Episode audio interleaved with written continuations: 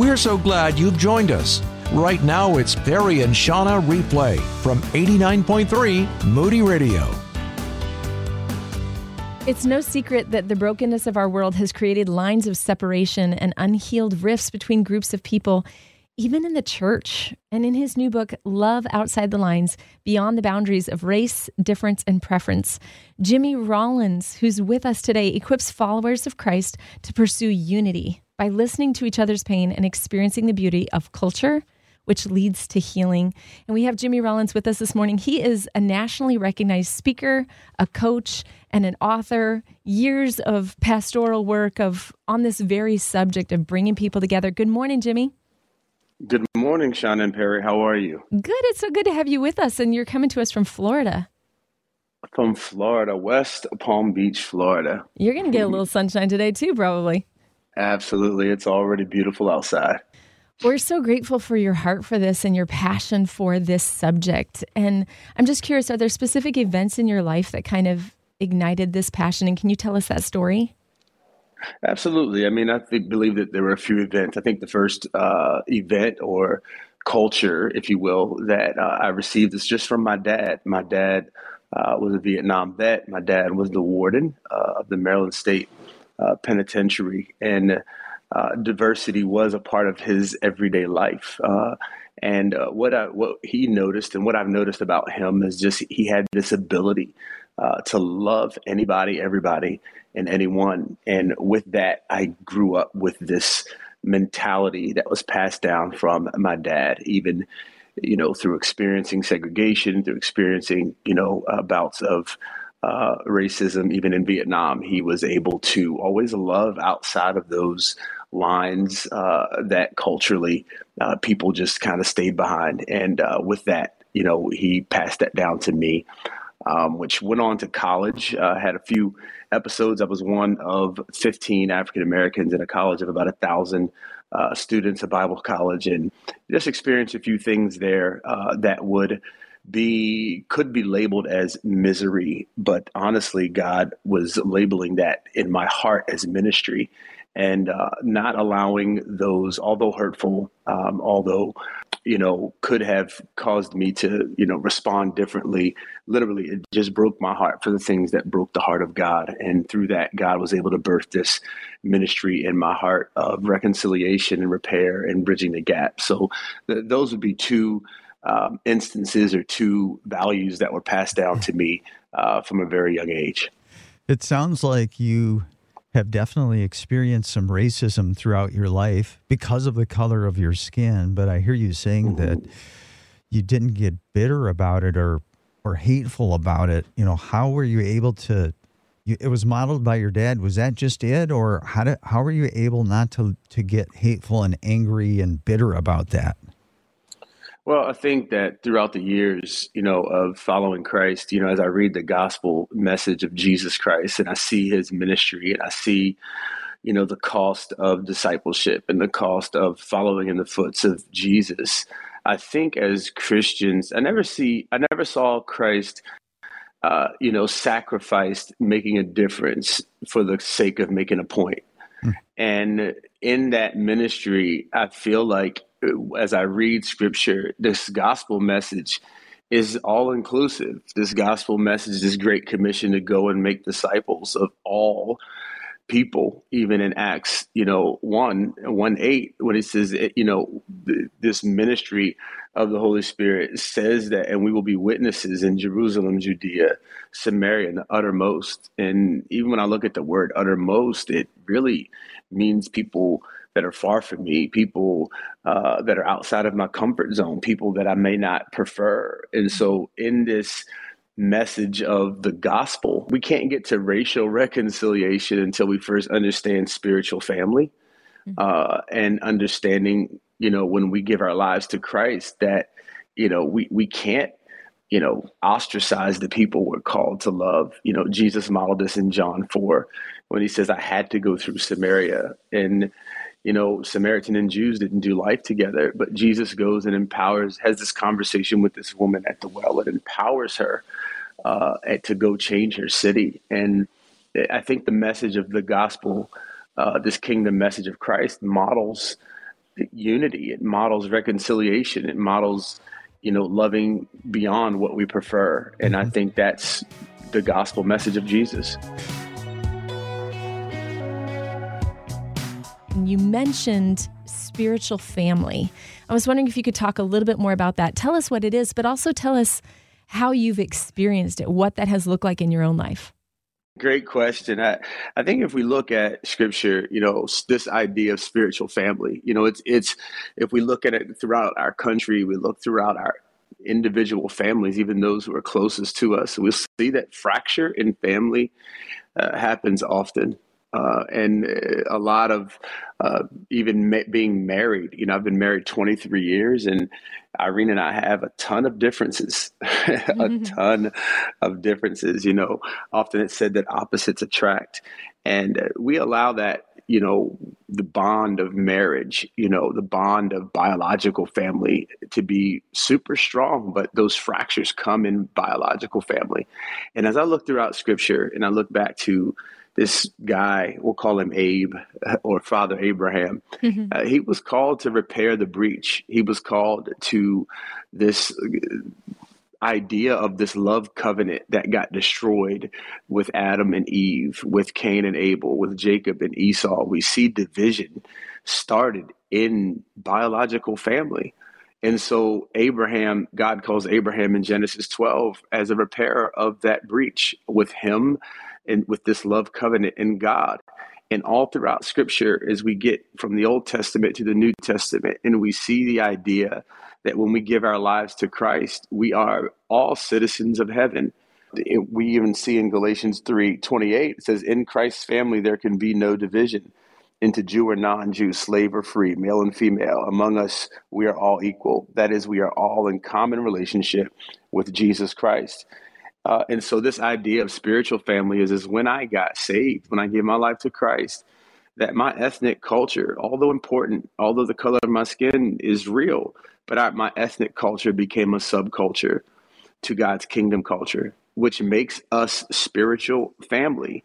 We that are all bought by the blood of Jesus Christ. So we all are in need of this love mm. that conquers all. And we are now under that banner. Scripture even says we are adopted. And so the idea of spiritual family is is that my spiritual bloodline is thicker than my biological bloodline. Mm, that's good. Yeah. Pastor Jimmy Rollins coming to us from Florida, West Palm Beach. His brand new book is Love Outside the Lines beyond the boundaries of race, difference, and preference. You know, there's somebody listening right now, they've experienced prejudice, they've experienced racism, maybe they've been hurt by the church, and they're hurting right now. What can you say to them? Uh, I would say that as we search our hearts, I think we all have to acknowledge the biases and the preferences that we have. And as we begin to go on that exploration and that journey in our own hearts, it gives us compassion for people who may have fractures in their hearts that have caused hurt to us. And as we go on that journey to look at our own hearts, I think it gives me love and acceptance for someone else's path and journey. And then we can start on the route to reconciliation. So I, that's what I would say first. Let's search our own hearts. Jimmy, uh, you had a pivotal day in history class when you recognized the difference between yourself and other students who were white. Talk about that. Yeah, it was. Uh, I grew up in a predominantly white neighborhood, and uh, you know, to be honest with you, we never talked about it. You know, I was just young. We were playing. We, you know, played games in the streets and adventured in the woods. And uh, as we begin to get older, uh, begin to recognize our differences. And I was in history class, and um, in the history book, there was a, a passage or story about uh, slavery, and uh, there was a black and white picture of a lynching, and someone was being mm. hung there. And I, mm. I hate to give that graphic uh, detail, but that was what it was in the book, and uh, and it was in that moment that I believe I begin to recognize that our stories weren't the same. Mm-hmm. Our history was not the same, even though we played and we you know, ate dinner at each other's house. Uh, where we come, where we had come from, were two different places, and um, it didn't let that divide us, but it definitely um, made me very aware of our differences. And that's, uh, we don't get that as white people, generally mm-hmm. speaking. We don't get that, that our histories are different. It's like, yeah. We, and talk about that because, you know, I I don't have that history and it's really important mm-hmm. for us to understand the history of the of the black person in America. Absolutely. I think, you know, our history, if we don't acknowledge our history, we we really can't, you know, prescribe a new destiny. And I think when we realize this is that first i just want to say like when i'm sharing an experience or when someone's different than us sharing an experience you know it's not an indictment on the mm-hmm. person who's listening right mm-hmm. you know and i think oftentimes when we're sharing experience it's hard because we feel like we're being judged you know uh, we feel like uh, someone is you know pigeonholing us or stereotype, stereotyping even us who is listening whether you're white black asian hispanic you know we're just different you know, husband and wife. Mm-hmm. Uh, and so listening to understand versus listening to respond is like a key part mm-hmm. of empathy. And you don't have to have shared experience to share empathy. And I think when we are when we're listening to that, as you know, I have a lot of uh, friends who I've interviewed for this book who are white, and we talked about you know how hard it is to hear you know the path of where we've come from and the journey of where we come from. But it, when we go to the doctor's office you know the first thing that they do is get us to fill out this form. And i would love every doctor's office to go digital so i don't have to keep filling out that paper form. But on that paper form is history. And as we're filling out that history they want to know our history. They want to know generational history. And what they're saying is is like i need to be able to pinpoint or I need to be able to go back to the past to figure out what has led up to this point so that we can prescribe something new.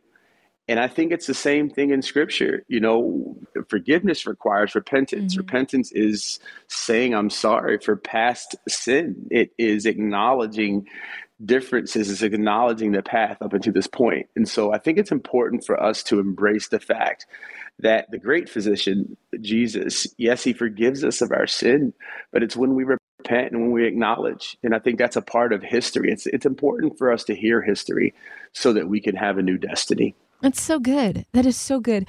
Also, you know, a piece of repentance, I think when we come to acknowledge, uh, when we're aware of our sin, right? And yeah. we, we acknowledge it, awareness is, is huge. It's a huge piece of the puzzle. And hearing the history is a part of the awareness. But also, such an important part of repentance is that we turn, that we behave That's differently. So yeah, right. We can't just be aware of it. We need to be acting the way that Jesus would. Tell us a little bit about about that and and how your book kind of um, helps us to move from awareness and education into how we live like Jesus.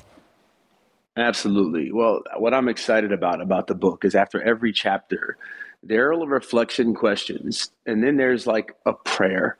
And the questions, you know, I literally worked with friends and you know how did this chapter land for you? And what's coming up for you? You know if you've experienced you know racism or you've experienced you know being prejudged and being calling uh, being called a racist or even i mean we can take it out of racism into family because uh, as I'm as people are already reading this book, it's helping them repair uh, the bridge in the gap or the rift of people who look just like them, who mm-hmm. act just like them, who vote just like them, but they're broken in some area of relationship in their family. And what it's doing is it, it's really these reflective questions and these prayers at the end is first saying the practicality of it is God search my heart. Mm-hmm. Like God help me to acknowledge the areas that I have overlooked, the people that I've outcasted unknowingly or knowingly. You know, God help me, you know, to you know really visualize the visible lines or invisible lines that uh, a lack of proximity could have caused me to draw. Hmm. And once we ask those questions, then we can say, now God, carry me outside of those lines. Help me to interact with people that you interact, that Jesus interacted with Help me notice uh, people that are different than me. Help me embrace the beauty of diversity. You know, I always say that the beauty of diversity shouldn't hinder the Great Commission. It should help us fulfill it. Yeah. And I, I believe that asking God to help me notice. And then that next part is bring me into relationship with people who are different than me and give me the grace, the heart, and capacity to not think alike, but to think together. And I think that those are those are some very practical steps that was that we could all take to say, search my heart. You know, this book is not a book of it's not going to give you three ways to solve you know division mm.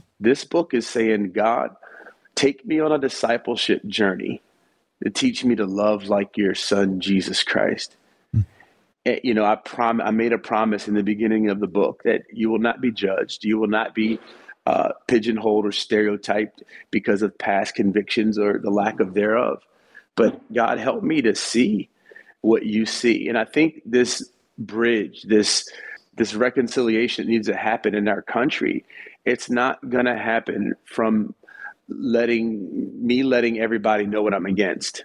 It's going to be taking people on the journey to me letting everyone know what I'm for. And I'm for grace and I'm for uh, the Bible and I'm for repentance and forgiveness. And so, um, yes, I've been hurt. Yes, I've been profiled. Yes, uh, I've been falsely accused in different seasons of my life as a young man, a young African American man. But I'm saying my yes to Jesus is greater, of revisiting the yes of my pain in a way that's bringing pollution, not solution. Mm. And so that's what I'm after is solution.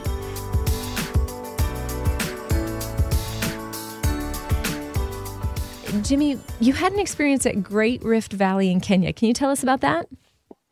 Yeah, I was on a missions trip uh, to Nairobi, Kenya, visiting an orphanage there uh, that we have, and I was going to Nakuru, uh, Kenya, which is about a three-hour drive, and we had to drive like literally through the bush. I mean, it was it wasn't the zoo. There were really mm-hmm. big animals, dirt road, and our van broke down.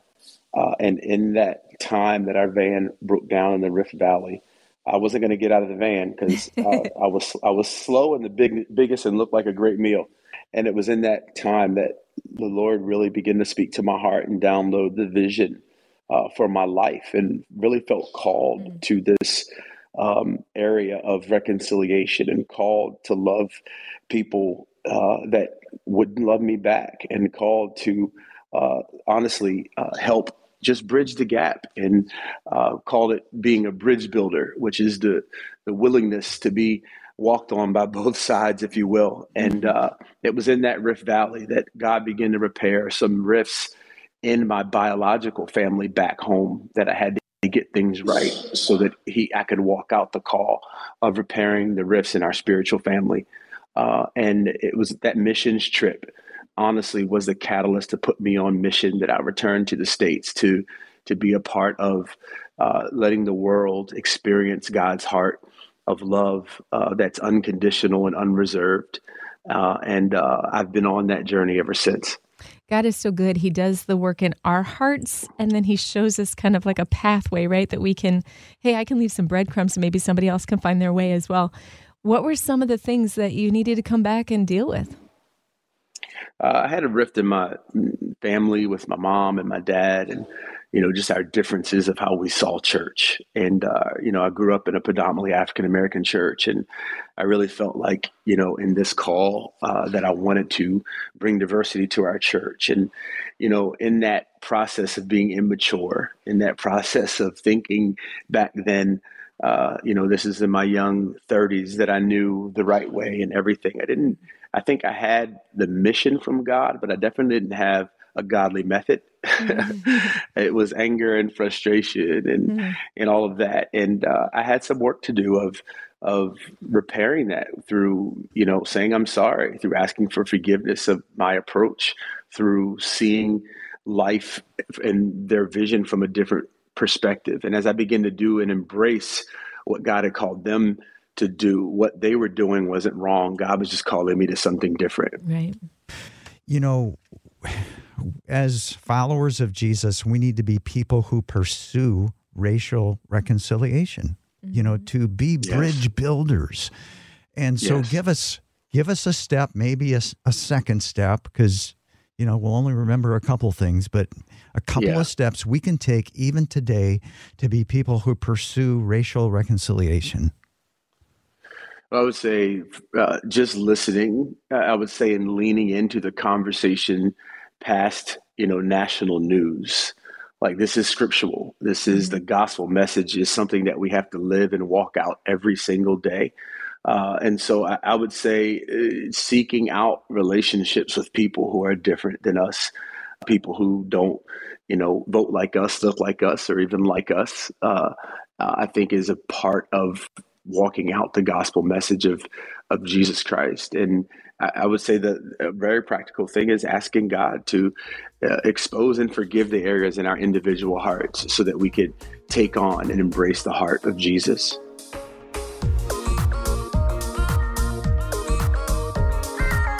Well, I don't know about you, but I love the kind of questions that show us what we're made of.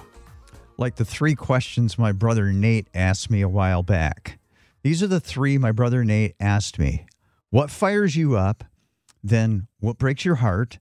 And last, what can't you shut up about? Those are great conversations. I mean, conversation starters, right? To not just like hear about what you did last week or whatever, but to really get to the heart of matter, Mm-hmm. the heart of the person. Right. What fires you up? What breaks your heart? What can't you shut up about? Mm. So, what fires me up? I'm fired up about achieving and creating. The dark side is doing it for my fame. Mm-hmm. But when I'm achieving for the Lord's fame and for the good of others, and when I'm empowering others to make God famous and to bless the world, that fires me up. And you're good at it, you're gifted at it. Well, thank you. I mean, it, both the achieving and the creating, because the achieving, you know, that can be seen as competitiveness and it can be seen as only a negative thing. But when it causes you to get better and better at what you do, that's a good, that's a good and beautiful thing. Yeah, and the Lord is is working that in my heart. I haven't arrived, but um, it, and it's a journey.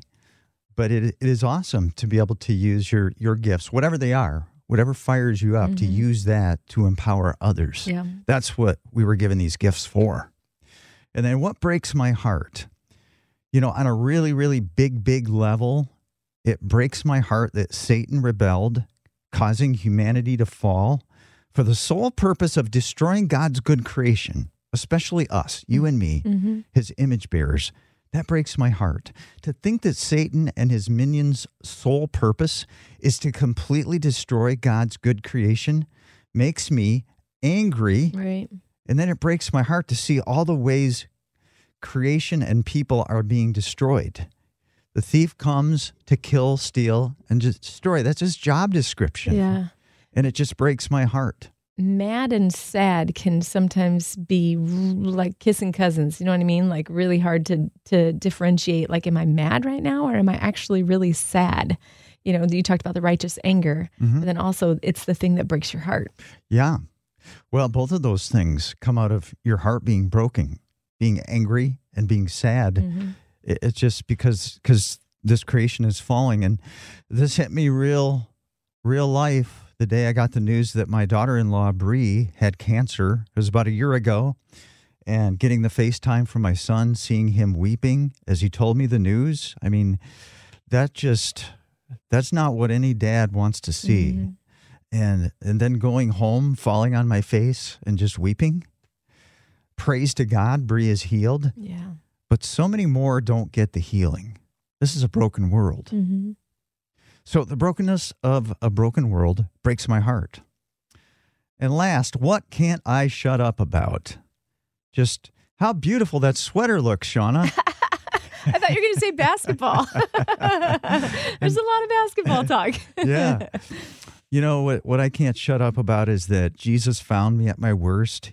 He embraced me. He said, "I love you and follow me." And what I can't shut up about is that no matter how broken the world is, you know, back to what breaks your heart, I stubbornly believe in hope. That mm-hmm. hope wins. I'm just going to believe that Yeah. that despair will die, that everything is working for the good, and that one day all the sad things will come untrue through Jesus. I think we got to get stu- stubborn about that. Yeah. stubborn about hope. Right. Stubborn about knowing, well, it's knowing the end of the story, right? Because we're living this story. What we're living through is very, very real to us. But what's also equally real is the end of the story and knowing that God wins, mm-hmm. that we win. You know, mm-hmm. we're on God's team and that we win. And there's a great victory. We yeah. don't always feel victorious in the middle. No. You know, when you're down right. by 40 points, you yeah. just don't feel like there's any way you can pull it off. That reminds me of a score against Alpena in high school. What Did you guys it? have a major comeback or something? No, no. It was oh. we lost to Alpena 104 to 39. Ouch. it's painful. But yeah, we do need to be stubborn about hope, and that hope wins. And you know that that happens. We get that stubbornness through going through hopeless times and realizing that God is there, that He's that light that shines when all other lights mm. go out. Yeah, I just read last week that hope is like a golden cord that like pulls our hearts towards heaven. Hmm. You know, so we need to the more we keep our eyes fixed on Jesus, the more we feel that pull. Yeah. Yeah. And the last thing that really fires me up is that Abba loves me. Mm-hmm. Me. Even me. Yeah. That blows me away. It's good news. He loves me. He loves you.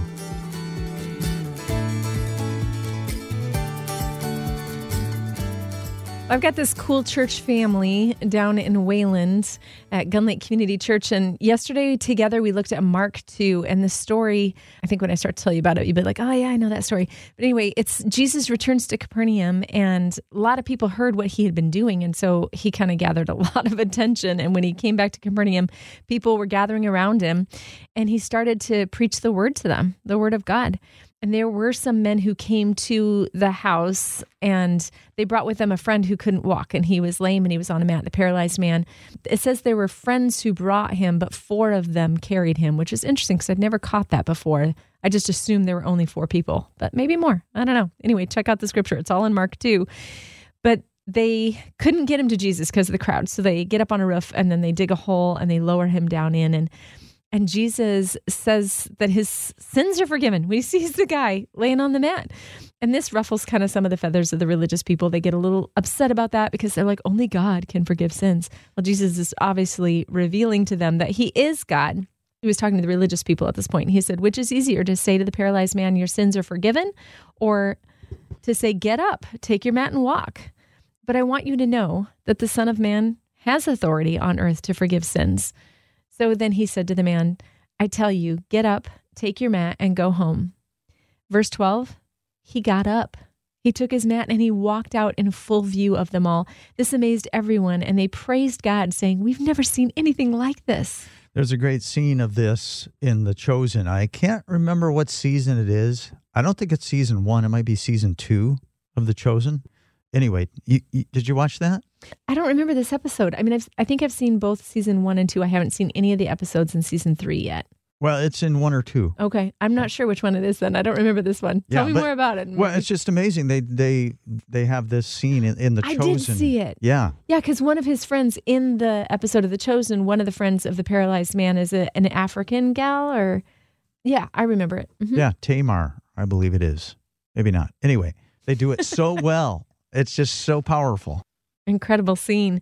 But in this story, there's tons of things that we can take away from the story. You probably have heard this story and it came along with the lesson something like, you know, be a good friend. Take your friends to Jesus, you know?